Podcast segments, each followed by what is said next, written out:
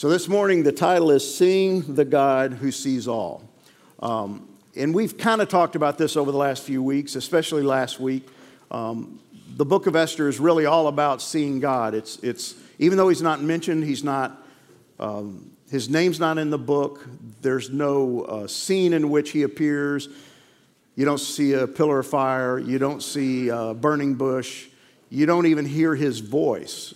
His words are not recorded in the book of Esther, and yet I think we've seen over the last seven chapters, he's all over the place. He's very much involved. And so this morning is all about how, how do we see God? Uh, Jonathan, Jonathan and I were talking this morning. You know, you can read a book like Esther, and it's easy to see God, even though he's not mentioned. By now, I think all of us can see God in Esther, in the book of Esther. That, oh, there he is. Yeah, that was God. That's a God deal. Uh, we can read the story of Abraham, we can read the story of Joseph, Daniel, and we can read that and go, there's God. Um, we can read the Exodus and we can say that was God. God parted the Red Sea. God brought the plagues. So it's easy to see God sometimes in Scripture. Where we run into trouble is seeing them in our life, seeing, seeing them in this context. And so that's really what I want us to kind of gravitate towards this morning as we talk about chapter 8. So here's our definition. Yes, it's a long one. It's by C.H. Spurgeon. Bear with me as we read through this. It's a, it's a little uh, wordy. Put me in the desert where there is not one single blade of grass growing, and his presence shall cheer me. Or let me go to sea amid the howlings of the tempest and the shrieking wind, where the mad waves lift up their hands to the skies as if they would pluck the stars from their cloudy thrones. Who writes like that? Man. And I shall have the eye of God there. Let me sink and let my gurgling voice be heard among the waves. Let my body lie down in the caverns of the sea, and the eye of God shall be on every bone. And in the day of the resurrection shall my every atom be tracked in its wanderings. Yes, the eye of God is everywhere, providence is universal. Now, the last line is, is the key to the whole thing. If you can wade through everything else he said, the eye of God is everywhere, providence is universal. God sees all. He's the all seeing God. He's all knowing, He's all powerful, He's all seeing. There's nothing that escapes His vision. And yet, sometimes in our lives, we think, where was He? Why didn't He do something about that? He must not have seen that happen. He must not be aware of what's going on there or there in my life in this situation. But according to C.H. Spurgeon and according to the Word of God, He's everywhere. He sees everything. Even the psalmist says, Oh Lord, you examine my heart and you know everything about me. That verse ought to scare every one of us because He knows everything about you. Ever tried to hide something from God? I mean, how stupid is that? You know, I'm not going to confess that because I don't want God to know. Wait a second, that's not how this works. Confession is not informing God of your sins, it's, it's agreeing with God that you have sinned. But he goes on, You know when I sit down and when I stand up. You know my thoughts even when I'm far away. You see me when I travel and when I rest at home. You know everything I do. How much does he know? Everything. You know what I'm going to say even before I say it. That part of this verse just drives me nuts. I thought my wife was the only one who knew what I was going to say before I was going to say it. But it's God. God knows what I'm thinking before I even thunk it. And that's how powerful our God is. And so there's nothing that surprises him. There's nothing I can do that he's not aware of. And, and so this idea that I can somehow hide things from God, it's impossible. So, this idea that he knows is all over this passage, that he sees. God sees, he knows, he's aware, he's cognizant, he's not surprised, he's never caught off guard. And that's part of what I think the book of Esther is trying to teach you and I is that our God is all seeing, our God is all knowing. And, and there's nothing going on in my life, there's nothing I do that he doesn't see. That also should mean that there's nothing done to me or against me that he doesn't see, just like we've seen in this book. There's all kinds of things that happen in this book that God's fully aware of, and we're going to definitely see it in the chapter this morning. Here's, here's the question Do you believe this? That God knows. whatever you're going through, whatever you know is happening in your life, does God know? Is God aware? Um, sometimes I think we don't believe that. We, we think He's unaware or He just doesn't care. How about this one? He sees. Do you, do you rest in the fact that God sees? So whenever something happens to you, do you, do you understand that God sees that? He's, he's not surprised, He's not caught off guard. The problem is that it's not that God doesn't see, it's that we don't see that God sees. We don't believe that God sees. We don't live as if God sees. And so, this idea of, of learning to see God is, is critical to us taking the book of Esther and applying it to our lives. It's the real story of Esther. Um, again, even though he's never mentioned, he's all over the place.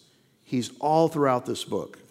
And, and the more you read the book, and I, I, had some, one of the guys come up to me yesterday and he says, Man, I've, I, I think I've read the book of Esther every day since we started. He said, because it's such a fascinating story. And he goes, The more I read it, the more I see God all over it. And it's true. Even though, what? You never see his name, you never see his face, you never see his presence, but you definitely feel his impact. And it will be true in chapter 8 as we read it in just a second. So, as we said last week, faith is this idea of learning to see the invisible and imperceptible. Um, faith requires um, a different kind of vision. Because God is what? He's invisible. None of us have ever seen God, um, and yet we believe in God. So it's a different kind of a vision. It's not physical eyesight. I'm not going to walk out today and, def- and definitively see God. He's not going to appear before me, but He's going to be all around me in all that I do and everything that impacts me. So, what we want to wrestle with today is how to learn to see God. Hebrews 11:1 says faith is the confidence that what we hope for will actually happen. It gives us assurance about things we cannot see. That's the essence of faith. It's not based on all the things happening to you. Our, our biggest issue as, as human beings is we have physical eyesight and we have physical feelings and we have physical things that surround us, and we are typically affected by physical things. We read the newspaper and we are impacted by what we read. We see injustice and we're impacted by that. We uh, have somebody do something against us and we feel that. It's, it's this physical thing, but we always have to remember that th- this is a spiritual battle at the end of the day. And some of the things we can't see or understand. We can't see the enemy, but we also can't see God. So that's where faith comes in. And it's often kind of interesting to me that we, we, we give far more credit to Satan sometimes than we do to God. And we'll blame so much on what happens to us or around us on Satan. And yes, he's involved, and yes, he's out there. But we have far more faith that he's involved in our lives than sometimes that God is. That God's active, that God's doing something. And that maybe that very thing that you think is Satan's fault. It's actually something that God brought into your life to make you more dependent upon Him because He's trying to perfect you and grow you and mature you. Paul says in Romans, now hope is not is hope that is seen is not hope. In other words, if if you have something in your hand, you're not hoping for it, you have it. But he goes on and says, For who hopes for what he sees? You know, I don't wake up every morning, boy, I hope today I have a wife. I have one. I don't need another one. I can barely handle the one I got. Um, but hope is not based on what you have, it's based on what you don't have. It's looking for something. He says in 2 Corinthians, We look not to the things that are seen, but to the things that are unseen. For the things that are seen are transient, they're going to go away, but the things that are unseen are eternal. So there's this idea of spiritual sight, spiritual insight. That's really what the book of Esther is teaching us about is that there's a lot of physical stuff going on here, right? There's Esther getting crowned, there's uh, Haman getting hanged, there's all kinds of physical stuff. But what's really the key to the story is all the spiritual stuff going on behind the scenes. And that's what we need to learn to see as we live life. So let's take a look at chapter 8. And if you want to read along, it is on page 97 in your notebook. So, as, as we read through this this morning, just be looking for and even maybe circle some of the things that, that give evidence that God's there, that, hey, I see God. It says that on that day, King Ahasuerus gave to Queen Esther the house of Haman. Now, what happened to Haman? He got hanged, right? He got spiked. He's gone, he's dead. So on that day, King Ahasuerus gave to Queen Esther the house of Haman, the enemy of the Jews. And Mordecai came before the king, for Esther had told what he was to her. So it basically, the king didn't know Mordecai was her uncle, and we're going to find out he also didn't know she was a Jew. And he goes on and says, And the king took off a signet ring, which he had taken from Haman, and gave it to Mordecai. And Esther set Mordecai over the house of Haman. What an interesting change of events. Then Esther spoke again to the king. She fell at his feet and wept and pleaded with him to avert the evil plan of Haman, the Agagite, and the plot that he had devised against the Jews. See, Haman's dead, right? He's gone, but his legacy lives on because the edict is still there. And Esther's got to do something about it. She's still concerned about what's going to happen in less than a year away. So when the king held out the golden scepter to Esther, Esther rose and stood before the king, and, he, and she said, If it please the king, and if I found favor in his sight, and if the thing seems right before the king, and I am pleasing in his eyes, let an order be written to revoke the letters devised by Haman the Agagite, the son of Hammedatha, which he wrote to destroy the Jews who are in all the provinces of the king. Now, what is she asking him to do? She's asking him to revoke the original edict. What can the king not do? That very thing. He can't revoke his own edict. It's, it's the law of the Persians. And so he's going to give her a different opportunity. The edict stands, it's still going to happen. That day still looms out there. The day before Passover, all the people of the Jews who live in Persia are going to be killed, but he's going to give her an alternative plan. She goes on and says, For how can I bear to see the calamity that is coming to my people? Or how can I bear to see the destruction of my kindred? Then King Ahasuerus said to Queen Esther and to Mordecai the Jew, Behold, I have given Esther the house of Haman, and they have hanged him on the gallows because he intended to lay hands on the Jews. But you may write as you please with regard to the Jews in the name of the king and seal it with the king's ring. For an edict written in the name of the king and sealed with the king's ring cannot be revoked. He says, You got Haman's hang, you got his ring, now you have the power, the authority to write another edict to circumvent the first edict. So now you're going to have two edicts out there. And it's going to be interesting to see what they come up with. And I think what they come up with is God ordained. It's, they get it from God Himself. Verse 9 The king's scribes were summoned at that time in the third month, which is the month of Sivan, on the 23rd day, and an edict was written according to all that Mordecai commanded concerning the Jews. So Mordecai is dictating the edict.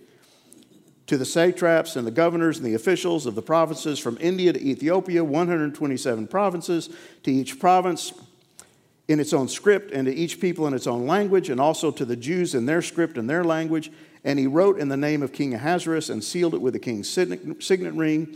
Then he sent the letters by mounted couriers riding on swift horses that were used in the king's service, bred from the royal stud, saying that the king allowed the Jews who were in every city to gather and defend their lives.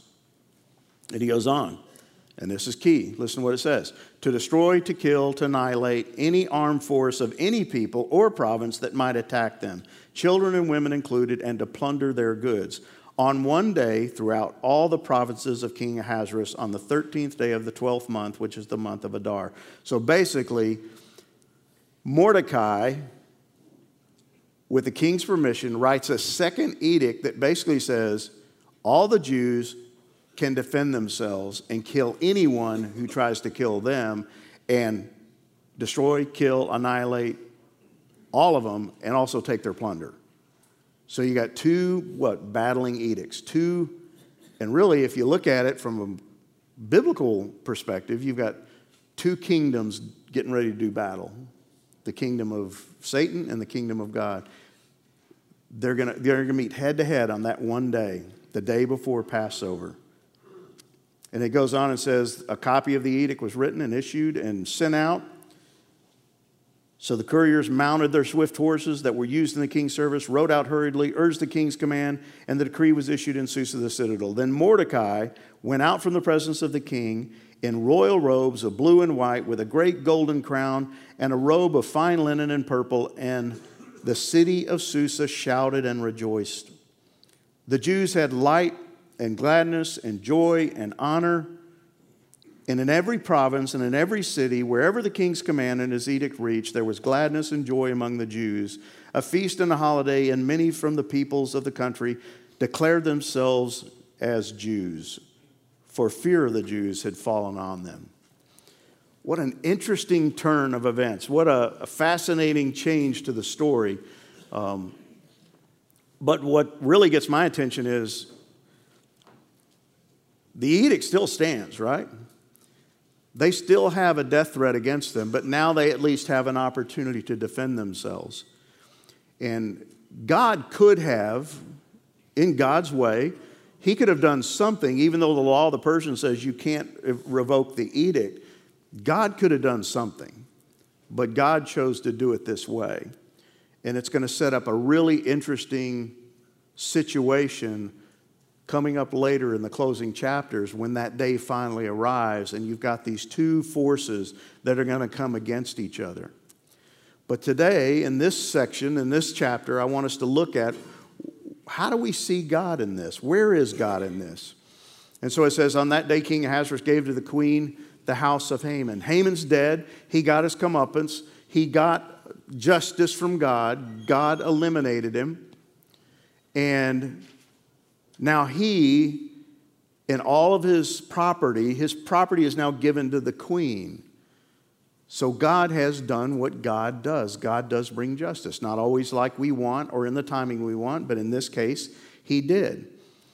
And then he gives his signet ring right before they spiked Haman. He gets his ring back, and now he gives it to who? Mordecai, the very man who Haman had wanted to kill now he's wearing the ring. He's elevated to the second highest position. See, all of this is the hand of God. This is God at work behind the scenes, orchestrating things. But what about Haman? Haman's an afterthought. Haman's dead. Haman's already been buried. Haman is gone, but his legacy lives on, just as we said earlier. Haman has been eliminated, but that doesn't necessarily mean that the problem has been done away with. That's why when we seek justice, like we said last week, sometimes we think justice is the answer to the problem.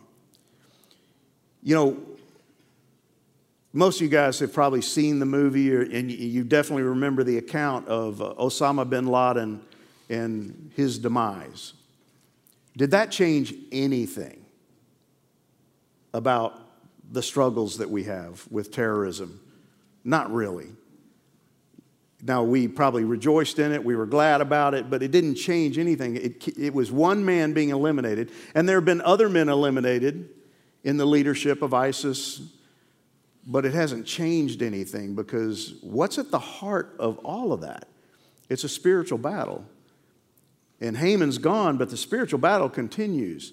And that's why we, as Christians who are spiritual, need to rely on God because at the end of the day, getting rid of everybody who's evil doesn't solve our problem because evil still exists. And someone will take Osama bin Laden's place and did, and everyone else we try to get rid of, someone will take their place. And if, if you prayed to God to remove all the evil people out of your life this moment, this day, and God said, okay, I'm going to, guess what? 18 more would take their place. Why? Because we live in a world full of evil. And so, justice, our idea of justice is let's just get rid of everybody who bothers me. But it didn't, it didn't solve the problem here because Haman's gone, but the legacy of Haman lives on. Evil still exists all around the world. So, what's going on? God hadn't missed a thing. God had seen everything that had happened. That's why Haman's dead. It's the reason she's the queen. It's the reason Mordecai's now the second highest person in the land. God had seen it all. He never was caught off guard. He knew exactly what Haman was up to. There are people who stand against you, there are people who do evil things against you, who God is fully aware of what they're doing. And based on what we read earlier, what does God know about them? What they're going to do before they even do it, before they even think it, He knows what they're going to do. Not only applies to you, it applies to everyone. God knows the thoughts of every man. God knows what they're going to do before they even think of what they're going to do. God's aware, God sees. And he had seen Mordecai, he had heard Mordecai. He didn't just turn around one day and go, Why is Mordecai in sackcloth? And what's he babbling about? He knew what was going to happen. He, he saw it all before it ever happened.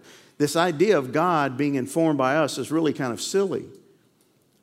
God's the one who gave Esther wisdom in how she handled the king. Remember, three different times the king said, What do you want? I'll give you up to half of my kingdom. And the first time she says, I just, want, I just want to throw a feast for you and Haman. Great, that's wonderful. And the second time, what do you want? I, I just want to throw another feast. Great. And the third time, she appeals for her people. Where'd she get that from? She got it from God. And he's the one who turned everything against Haman. We love chapter 7. We love the death of Haman. We love everything turning against Haman. I particularly love when the eunuch says, Oh, by the way, king, he's built a scaffold 50 feet high that he was going to hang Mordecai, the guy who saved your life, and king goes, Hang him on it. I love that. But why did it happen? Because God is the one who orchestrated it all. All, all that we see here, the turning of the tables, the signet ring going from the hand of Haman to Mordecai, Esther getting the ear of the king, all of it is God working behind the scenes, making things happen. And the book of Job tells us this it says, God frustrates the plans of schemers, so the work of their hands will not su- succeed. He traps the wise in their own cleverness, so their cunning schemes are thwarted. See, that's God. Now you go, wait a minute, that's one of Job's friends. And they were, they were morons. You can't quote that and use that. No, his friends were morons, they were counseling morons. They didn't know how to counsel well. Much of what they said, most, if not all of what they said, was biblically true, it was just misapplied. See, this is true. It's true about God, but they were trying to say, Job, you're the one that screwed up. You're the one that must have sinned. You're the one who's the schemer. You're the one who God is punishing. They took truth and misapplied it. That's the one thing that many of us do more than anything when we counsel people we, we take truth and we misapply it. But this is true about God. This is what he does to those who stand against us. Isaiah confirms it. Take counsel together, but it will come to nothing. Speak a word, but it will not stand, for God is with us. It doesn't matter what your enemies do, say, plan, scheme. You, gotta, you just got to remember God is for you. God is with you. God will stand beside you. It doesn't mean you're not going to suffer. It doesn't mean you're not going to face harm, ridicule, pressure, trials. But God is aware and God has a plan. And that's this idea of seeing God, that He's in it, even though you don't recognize it. And at the end of the day, He frustrates the plans of the wicked. Now, how He does that, we don't know. When he's going to do that, we're not always, excuse me, we're not always aware. But the fact is, the truth is, he does. And it may be that we have to wait till the end of the story. but God will deal with the wicked. Revelation 20. There's judgment coming. I tend to want it right now, but God has never taken my advice. He doesn't need my help. He has a plan, He's going to work the plan.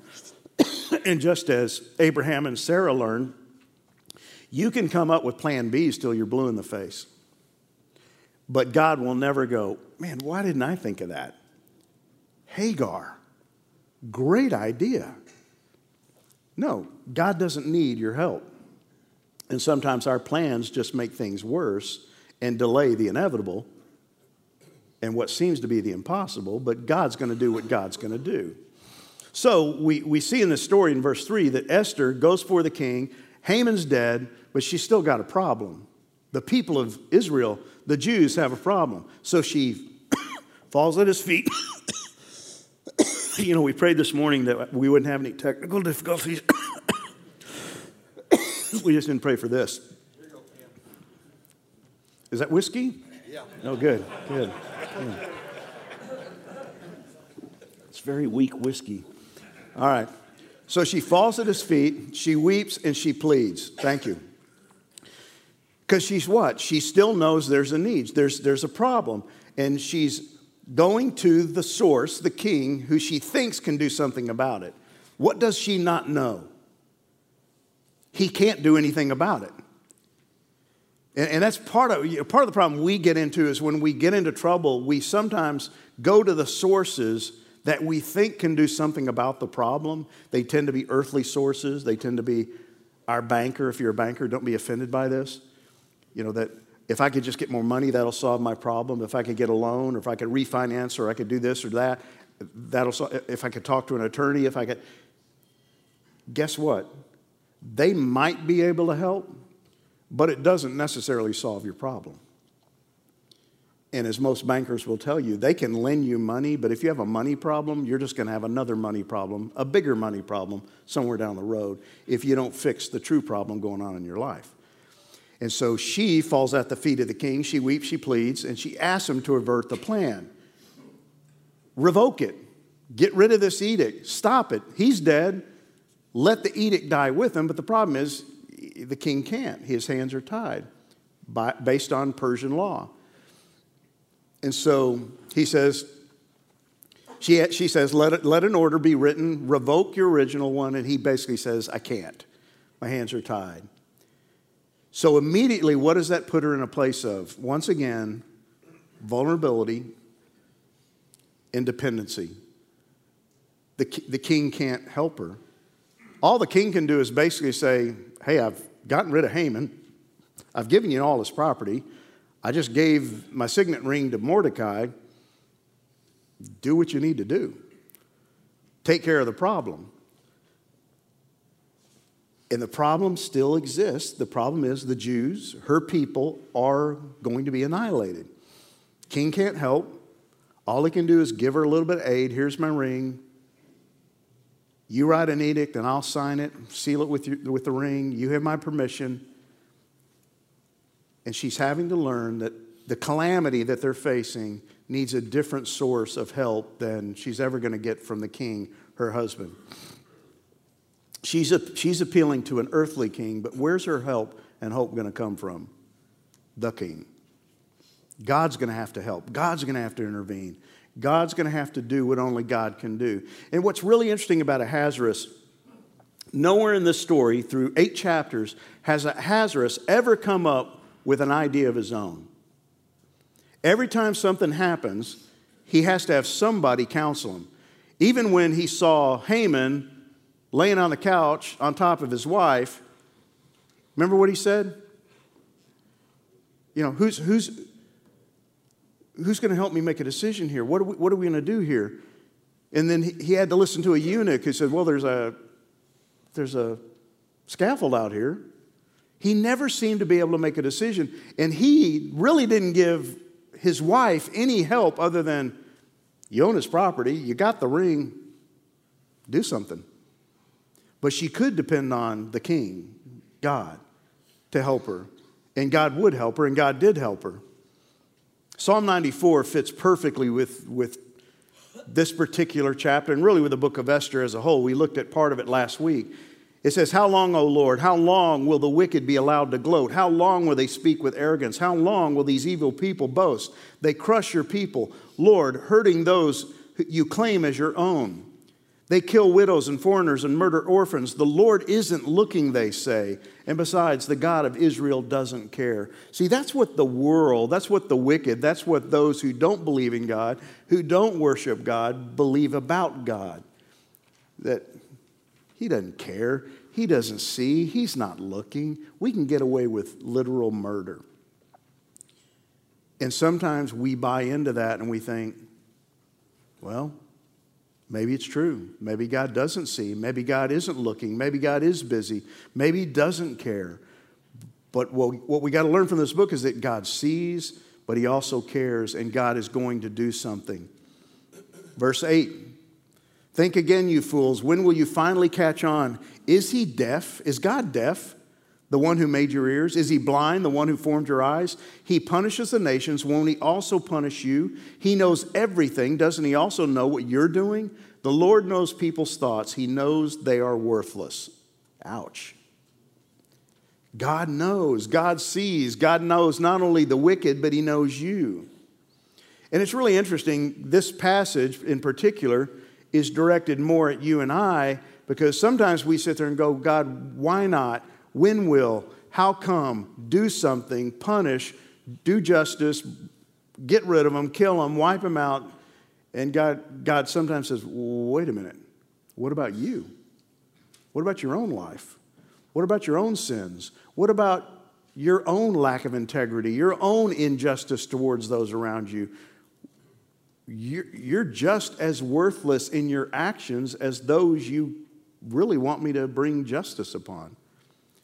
And this idea, again, we said it last week of justice, is something we got to walk very gingerly and carefully with because we don't want it. We want it on everyone else, but we don't want it on us. So, again, verse 21 through 23 Can unjust leaders claim that God is on their side? Leaders whose decrees permit injustice. They gang up against the righteous and condemn the innocent to death. But the Lord is my fortress, the psalmist says. My God is the mighty rock where I hide. God will turn the sins of the evil people back on them, He will destroy their sins. For their sins. The Lord our God will destroy them. Look at all the references to God.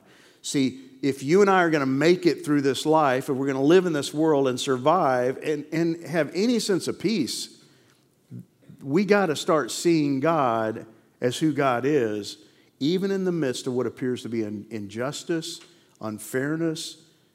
Where is He? What's He doing? He is there. God sees. God does deal. God is aware. He's never surprised or caught off guard. So basically, they get the right to, to write their own decree, which they do, to defend their lives, to destroy, to kill, and annihilate any armed force of any people or province that might attack them. They get to write a counter decree. So we end up with, at the end of the day, you've got Haman's original decree calling for their death, and Mordecai's decree that basically says if anybody tries to kill us, we get to kill them, and we get to keep all their plunder. So that you're going to have a day when these two things come into conflict. But that's a God ordained thing because now you have equal ground. You have counter proposals, counter edicts. Each group has what? The authority to kill the other. Who's going to win that battle? Well, if it was just two groups against one another, I'm putting my money on the Persians. But who do the Jews have on their side? God. See, sometimes we feel outnumbered. Some, sometimes we feel like we don't have enough help, and yet the Jews have God and the Persians don't. So even though you got two edicts that are counter proposals and they're equal in weight, and one group gets to try to kill the other, one side's going to win. And if you've read enough of the Bible, you know our side wins the Jews are going to win that battle, as we'll see in the following weeks. But I love this about Mordecai. Mordecai ends up walking out of the king's presence, and look what he's wearing royal robes of blue and white. He's wearing a great golden crown. He's got on fine linen and purple. Remember when the king said to Haman, What should I do to the man whom the king wants to honor? What did he say? Clothe them in robes, royal robes. What kind of robes? Your robes, robes that you have worn. Put them on a horse that's your horse that has the royal crown on it. And let him be paraded around the streets and, and glory be proclaimed about this man. Now, look what happens. That happened to Mordecai, but now Mordecai, who walked out of that occasion and went back into his sackcloth, now he walks out of the king's presence permanently wearing what? Royal robes, golden crown, fine linen, and purple. Change of status, change of events. Everything has been turned upside down. And I love this the city of Susa shouted and rejoiced just when he walked out of the king's palace. The very things that Haman desired for, coveted, lusted after, Mordecai gets just for allowing God to work in his life. See, that's, that's that idea of, remember, we looked at the passage that if we humble ourselves, God will lift us up. Remember where Mordecai was at the gate in sackcloth and ashes? Now look at him. God has lifted him up in his time, in his way, and Mordecai had nothing to do with it. So you have this radical change of circumstances in chapter 8.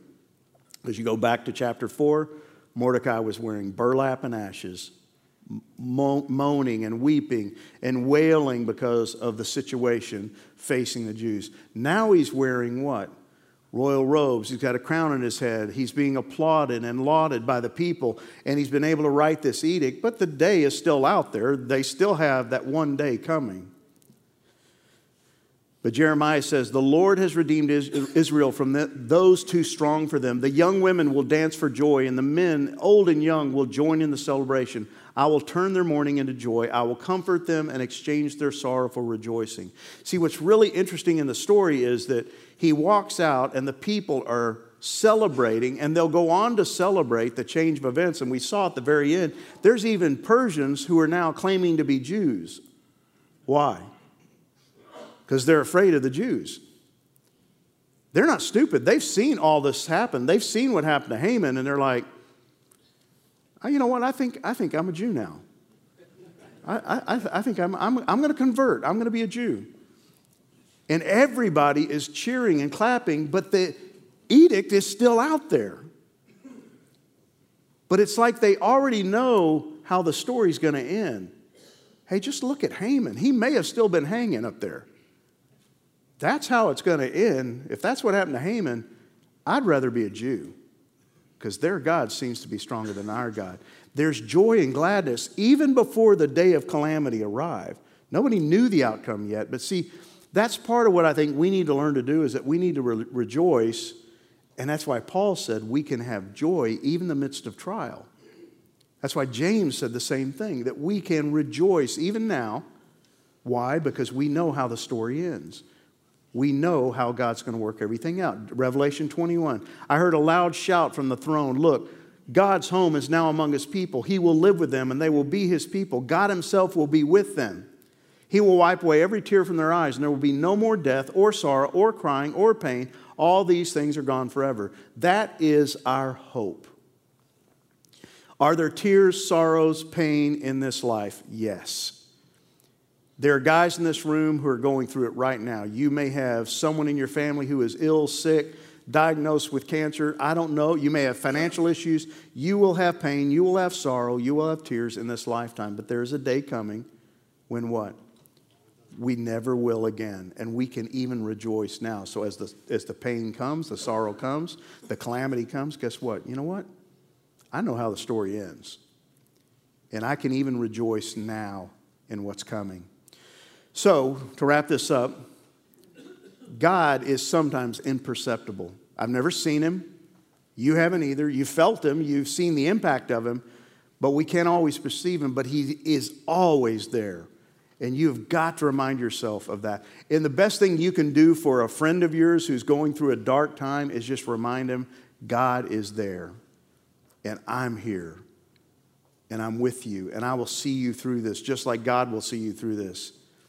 But it's going to take faith, right? Because he doesn't always appear in the way we'd like him to appear.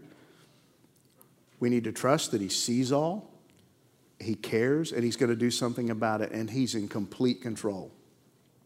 And it's hard, guys. I know this is hard because I have things happen in my life that I, I wonder is he really in control? Because if he was, why did he let this happen? But see, all this story shows God's in control. He's, he's been in control from day one, and yet not everything pleasant happened. But we got to let the story play itself out. We don't always get to see his hand at work. We don't always get to experience his rescue, his justice in the way or the time we'd like, but it will come. They're guaranteed according to the scriptures. So here's how I want to just close this morning. And this actually came to me. This is not in your notes, so you may have to write it down. So I'm going to put it on the screen for you. But this literally, as I was driving in this morning, this hit me because I was thinking, okay, how do I make this practical? How do I, how do I apply this to my own life? How do I see God? What does it take to see the all seeing God? Because I'm driving to work and I'm, I can't see Him. Now I can, I can, you know, okay, well, there's, this, there's the stars. You know, he made the stars. Um, he made the weather, and the weather's nice, and my car's running, and yes, my check engine light's on, but you know it's running, and um, you know, but God, see, we can do that, but is that all we got? Is, is, and I'm not trying to minimize that, but what does it take to see the all-seeing God? Here's here's the words that came to me: adversity. Ah, oh, I hate that. Check engine light adversity. Everything I read in Scripture, it almost always takes adversity for you to start to see God. I was telling Jonathan this morning, I was telling him about this, and I said, if everything's going good in your life, you don't see God because you don't need God. That's just the way we're wired. If I've got everything going right, and I got money in the bank, my job's going well, my wife loves me, my kids are obedient, everything's great. I don't need God, so I don't see God because I'm not seeking God. I got me. So what happens? Adversity. And adversity brings about what? Vulnerability. It's, it's true in the story, right? Esther becomes queen. She didn't really need God at that point. Mordecai doesn't really need God at that point. When did they suddenly need God? When Haman showed up, when an edict gets written, and they become vulnerable and they can't do anything about it. Inability. See, this is the part that we hate the most. None of us as men like to be incapable. I can't fix the problem. I don't know what to do. I've run out of options. I don't have enough money. I don't have enough wisdom. I don't have enough power, strength, whatever it is. Adversity comes, it makes you vulnerable, and then you realize, I can't do anything to fix it. It's the story of Esther. And then what does it mean? I've got to become dependent. Now, you can become dependent on some physical source, like trying to go to the king trying to go to your banker, trying to go to your accountant, trying to go to your lawyer, trying to go to whatever, whoever. But really, what God brings adversity into our lives for is that we might become dependent upon Him. And then finally, expectancy. When you start getting expectant that my God sees, He's aware of the adversity, He knows I'm vulnerable, He knows I'm incapable and have, I'm have no ability to fix the problem. I'm completely dependent upon Him and I'm crying out to Him and I'm expecting Him to do something. That's what we got to start seeing. That's how we, we see the all seeing God. Now, none of those words are very attractive, are they? Well, I'd rather just look at the stars. Okay, the next time you face an adversity, if you go to the doctor today and he tells you you got cancer, just go out and stare at the stars. Maybe that'll help you. I don't know. But I don't think it's really going to solve your problem because you're going to have to admit that I'm, I'm vulnerable, I'm incapable, and God, I'm completely dependent on you, so I cry out to you. And then watch what He does.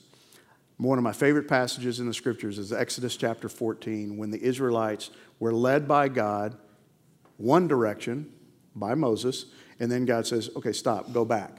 And they go back the opposite direction, back towards where they had just left, and they end up at the Red Sea. And who's coming? Pharaoh and his army.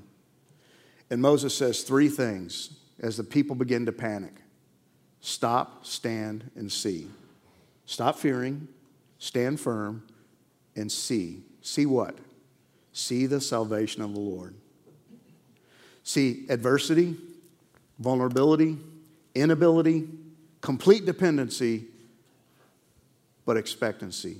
see the salvation of the Lord. That's why God has the book of Esther in the Bible. That's why God has the story of Daniel, the story of Joseph, the, the, the, life of David, because he wants us to understand that this is how we see him in the midst of the adversity of life as we begin to become dependent upon him. So here's your three questions. What kinds of things make you question whether God is really at work in the world or in control of your life circumstances? Be specific. Your particular life, your particular little world, what kinds of things make you question whether God is really at work? And it may be something in particular going through right now. Then give some examples from your own life where you may have felt abandoned by God, but were able to look back in retrospect and see His sovereign hand at work. When it was happening, you didn't see Him, but five years later, 10 years later, you look back and go, man, God was all over that. See, we need to remind ourselves of those things. And then finally, Obviously, not every situation turns out to have a positive ending. Loved ones die, friends contract cancer, jobs are lost, marriages end. How can we learn to see God even in these things? See, if you're going to counsel anybody, if you're going to come alongside anybody who's going through these things, you better be able to help them see God in the midst of those things. But it's going to be really hard if you don't know how to see God through adversity yourself. Let me pray for you. Father, thank you for these guys. And I pray that today, as they talk about these questions, I know they're hard, I know they're difficult, but Father, we've got to wrestle through this because you're all over the place. You're involved in so many different ways, and you, you know everything that's going on in our lives, and you want to be intimately involved. But sometimes, Father, if not all the time, what it's going to take is us facing adversity, realizing that we're vulnerable we're incapable and that we need you more than anything else. And we turn to you instead of anything else. And then we live with a sense of expectancy, waiting to see you work in the way that only you can work. Lord, bless the time around the tables. Give them honesty, openness, vulnerability, and a love for one another as we seek to see you more and more with each passing day. We pray all this in Jesus' name. Amen. Have fun.